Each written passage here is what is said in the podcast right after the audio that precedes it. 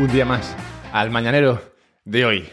Tenemos que tratar una jugada maestra que es la de emitir acciones de tu empresa por Bitcoin. Continuaremos avanzando en el mañanero de hoy con eh, el petrodólar de Henry para seguir con eh, métricas de sangre, un tema que sí es un título un poco escabroso, pero luego no es tan grave. Y finalizaremos el eh, mañanero de hoy tratando la cuestión de qué pasa cuando tienes que vivir en pareja de manera forzada y cuánta agua consume Bitcoin. Esos son los temas que tenemos que tratar hoy. Vamos con ello. Primero empezaremos con el tema de emitir acciones por Bitcoin. MicroStrategy, la empresa de Michael Saylor, ha adquirido 16.000 Bitcoins adicionales por eh, casi 600 millones de dólares a un precio medio de, bueno, 36.000 dólares por Bitcoin, más o menos. Lo cual hace que MicroStrategy tenga ya casi 175.000 bitcoins adquiridas por 5.300 millones de dólares a un precio medio de unos 30.000 dólares. Una noticia recurrente, esta la de ver que MicroStrategy compra Bitcoin, pero con un giro esta vez que me parece importante abordar. Y es que al tiempo que MicroStrategy hacía este anuncio, también anunciaba que iba a vender hasta 750 millones de dólares en acciones de la empresa MicroStrategy, la empresa de Michael Saylor. Esto es, va a diluir el accionariado imprimiendo acciones, cosa que puede hacer porque las acciones son cosas que se pueden imprimir y de esa manera conseguir más dólares para comprar más Bitcoin. Lo cual me lleva a pensar que cada vez que MicroStrategy, que sabéis es básicamente un proxy de Bitcoin porque tiene tanto Bitcoin que su valoración viene principalmente por lo que hace Bitcoin. Pues cada vez que el valor de MicroStrategy, la acción, esté a una prima, es decir, valga más que el Bitcoin que tiene en su balance, pues Saylor emitirá más acciones, creará más acciones para conseguir más dólares y así poder seguir comprando, comprando Bitcoin. Esto crearía una especie de miniciclo en la opinión de Will Clemente y es que Bitcoin sube, el precio de Bitcoin sube, el mercado compra acciones de la empresa MicroStrategy porque es un proxy de Bitcoin, es lo que más fácil la gente puede comprar, al menos hasta que exista un ETF de Bitcoin. En el momento en el que las acciones de MicroStrategy suben más que el Bitcoin que tiene en cartera, MicroStrategy vende más acciones, diluyendo así la cantidad de acciones y con ese dinero compra más Bitcoin. Lo cual me parece un miniciclo de lo más eh, interesante, de lo más eh, atractivo. Y claro, esto se producirá siempre y cuando la empresa de MicroStrategy cotice a una prima sobre el Bitcoin que tiene, que tiene debajo. Pero es posible que esto se mantenga así incluso si se aprobase un ETF de spot de Bitcoin, porque al final MicroStrategy es una opción apalancada, pues MicroStrategy tiene muchas de esas Bitcoin eh, compradas con, con, deuda, así que es como Bitcoin, una especie de Bitcoin apalancado el comprar la acción de MicroStrategy. Y este principalmente es el único riesgo que, con el que se encuentra MicroStrategy, básicamente. Pues al tener deuda, puede verse obligado en algún momento a tener que refinanciar esa deuda, a tener que abordar la, ejecución de esa deuda en un, mercado bajista, un mercado bajista de Bitcoin, se entiende. Pero mientras que el precio de Bitcoin suba, pues eh, emitir acciones crear más acciones, como está haciendo más dinero papel, como está haciendo MicroStrategy, aquí reduce ese único y principal riesgo, porque al hacerlo, al emitir más acciones, de alguna manera está mejorando su ratio de equity sobre deuda, lo cual es, es bueno para evitar esa situación de crisis. Y también resulta sorprendente, al menos en este caso, que al emitir acciones, al, al MicroStrategy de evaluar o diluir, perdón, diluir el, eh, al, accionariado, al, al, crear más acciones de las que, de las que existen, realmente no está diluyendo a los accionistas. Pues eh, podemos ver cuánto Bitcoin tienen los accionistas antes de esta operación y cuánto tendrán después. Y antes de esta compra, como digo, MicroStrategy poseía 158.400 Bitcoin y tenía 14.200.000 acciones en circulación, dando a cada acción una propiedad equivalente a 0, así, a 0,01113 Bitcoins. Pero ahora, después de esta operación, de compra de Bitcoin y creación de masa acciones, cada acción tiene una, propietario de 0,0113 2 Bitcoin, lo cual es un poquito más Bitcoin por acción de lo que, tenía, de lo que tenías antes de, dicha operación. Así que si bien ahora hay más acciones, realmente las acciones no se han diluido en el sentido de que hay más Bitcoin detrás de cada acción de lo que había, de lo que había antes. Pues bien, todo esto para decir o para concluir que MicroStrategy está llevando la operación la operativa de meter Bitcoin en la tesorería de tu empresa a un nivel eh, extremo. Y francamente dudo que se pueda copiar lo que está haciendo MicroStrategy, porque, bueno, se acerca el ETF, empezó en un momento diferente, pero sea como fuere, está mandando una señal al resto de empresas de que tener Bitcoin en tu tesorería puede ser una gran idea. Pasemos a la siguiente cuestión y es que Venezuela se podría estar preparando para invadir Guyana. ¿Estás seguro que no la tenías? En tu bingo card, que dicen en inglés, estás seguro que no te la esperabas, pero sí, el ejército brasileño está en alerta tras ver movimientos de tropas venezolanas hacia la frontera con Guyana. ¿Por qué?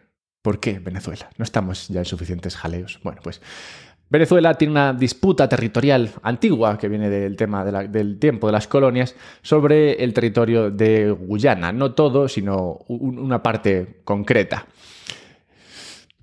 Que es un territorio que a Venezuela le parece que es suyo y Guyana entiende que, no, que, es, que es de Guyana.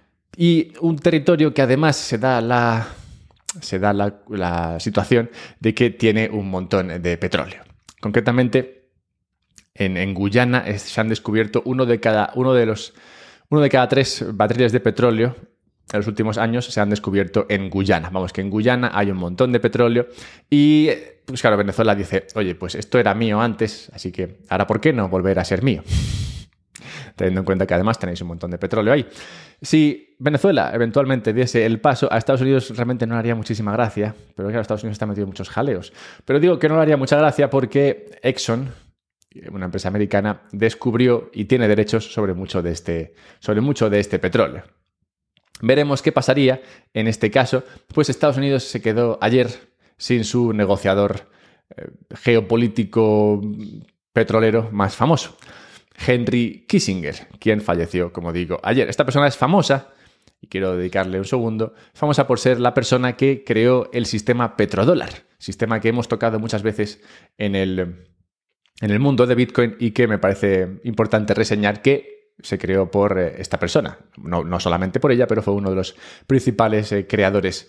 Y es que en 1973, en la crisis del petróleo de entonces, Kissinger viajó a Arabia Saudí y firmó un acuerdo secreto entre Arabia Saudí y Estados Unidos. Este acuerdo preveía que, a cambio de la protección americana, los países de la OPEP estarían obligados a vender el petróleo en dólares, naciendo así el petrodólar que vino a darle mucho más peso y mucho más poder al dólar tras la caída del valor del mismo al salirse el, dólar del sistema de, Bretton Woods.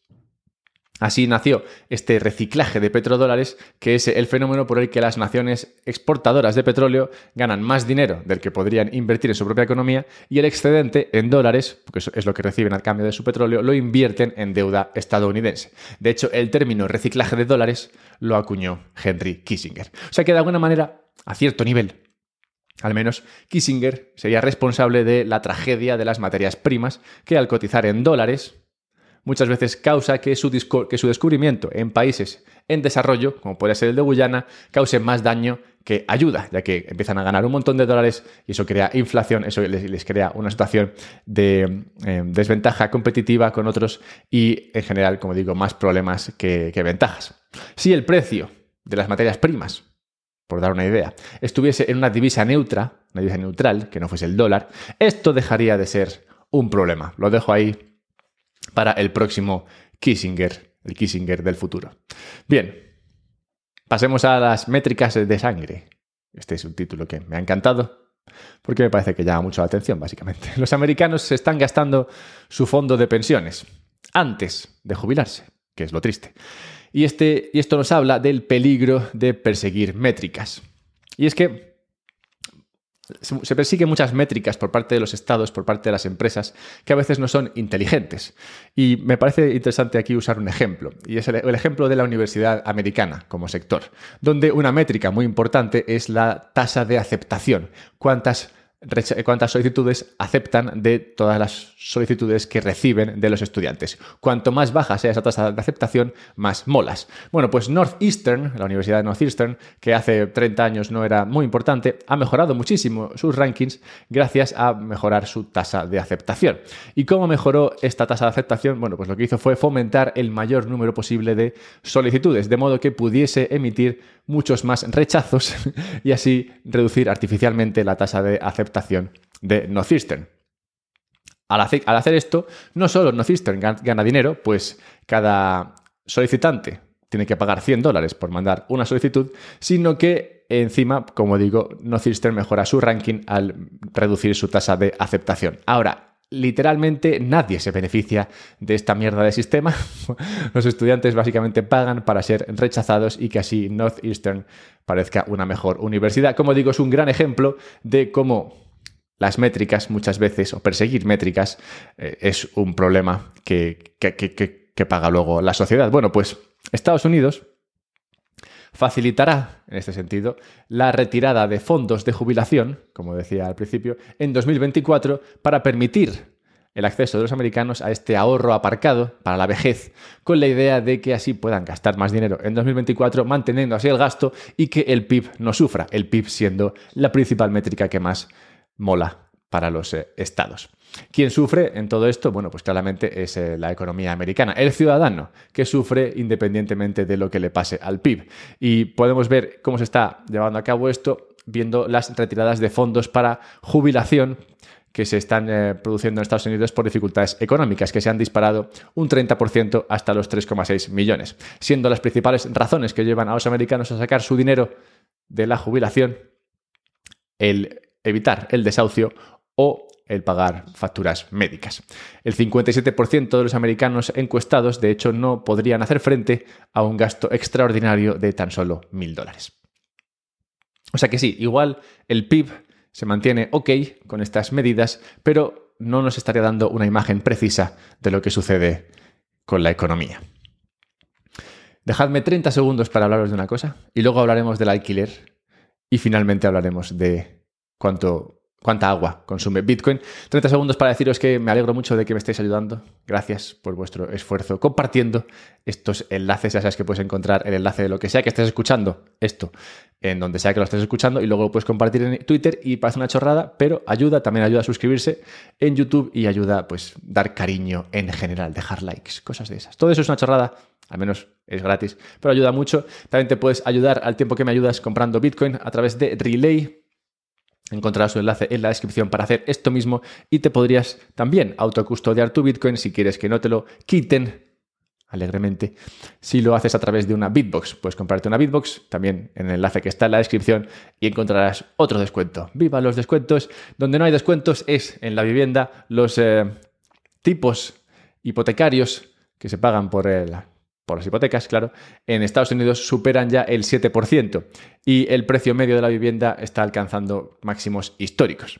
Esto significa que cada vez más parejas que viven en pareja en su casa no pueden permitirse dejar su casa eh, por la que están pagando tipos de interés hipotecarios inferiores al 3% y comprarse otra casa pagando los tipos de interés que se están pagando ahora.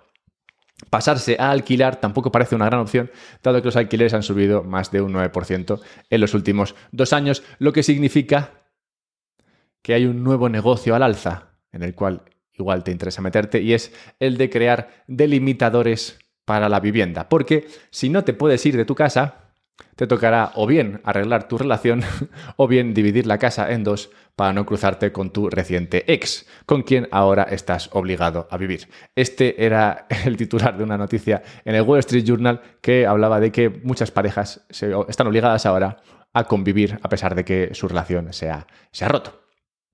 Lo cual me lleva a hablar brevemente de la cuestión de la escasez de la vivienda, un tema que me calienta enormemente, porque más allá del tema de los intereses, que sí ahora están altos, porque al Banco Central así le ha parecido, pues eh, más, más, allá de eso, me, me parece una cuestión fascinante lo de los precios de la vivienda y la escasez, porque pareciera a cualquier persona que es imposible acabar con dicha escasez que vemos en casi cualquier, cualquier gran ciudad, cuando el desabastecimiento de lo que sea es siempre una cuestión de, precio. Incluso en el caso de Bitcoin, que sabéis no se puede crear más, por mucho que suba el precio, lo que sí que, lo que, sí que se produce es que si sube mucho de, precio Bitcoin, como hemos visto en los últimos años, se crea más oferta, al menos oferta relativa, en la forma de shitcoins. No se crean bitcoins, pero se crean shitcoins cuando el precio de Bitcoin sube. Entonces, si hay desabastecimiento, siempre es por una cuestión de, de precio. Y si hay desabastecimiento de casas, es inexorablemente por una cuestión de precio, que se ve afectado por las regulaciones de los diferentes países y por los impuestos. Tú quitas impuestos, quitas regulaciones y quitas el desabastecimiento. Pero bueno, que si no quieres quitarte el desabastecimiento, pues igual esto de obligarte a vivir con tu expareja puede ser que al tiempo reduzca los divorcios y, quién sabe, igual aumenta la natalidad, cosa que también nos vendría muy bien. Pobres chavales, los que nazcan en esa situación, pero oye, todo sea por los niños. Y finalicemos el mañanero de hoy hablando de un artículo que se publicaba en... Eh, la revista, no es una revista, es un periódico, no sé, en, el medio, en el medio BBC, como sabéis, la principal cadena de noticias inglesa. Bueno, pues este, este artículo decía que cada transacción de Bitcoin usa de media suficiente agua como para llenar la piscina de tu casa. ¿No tienes piscina en casa? Bueno, pues eres un pobre. Pero de tenerla, cada transacción de Bitcoin usaría suficiente agua como para llenarla. Y no, esto no es un chiste. La BBC no se dedica a hacer chistes. Igual tienen una tira cómica, pero no estaba esto dentro de la tira cómica. El artículo basa sus afirmaciones en un estudio de Alex de Vries, conocido por otros grandes éxitos, como el de un estudio que se publicó en 2017 que decía que Bitcoin usaría toda la energía del planeta en el año 2020.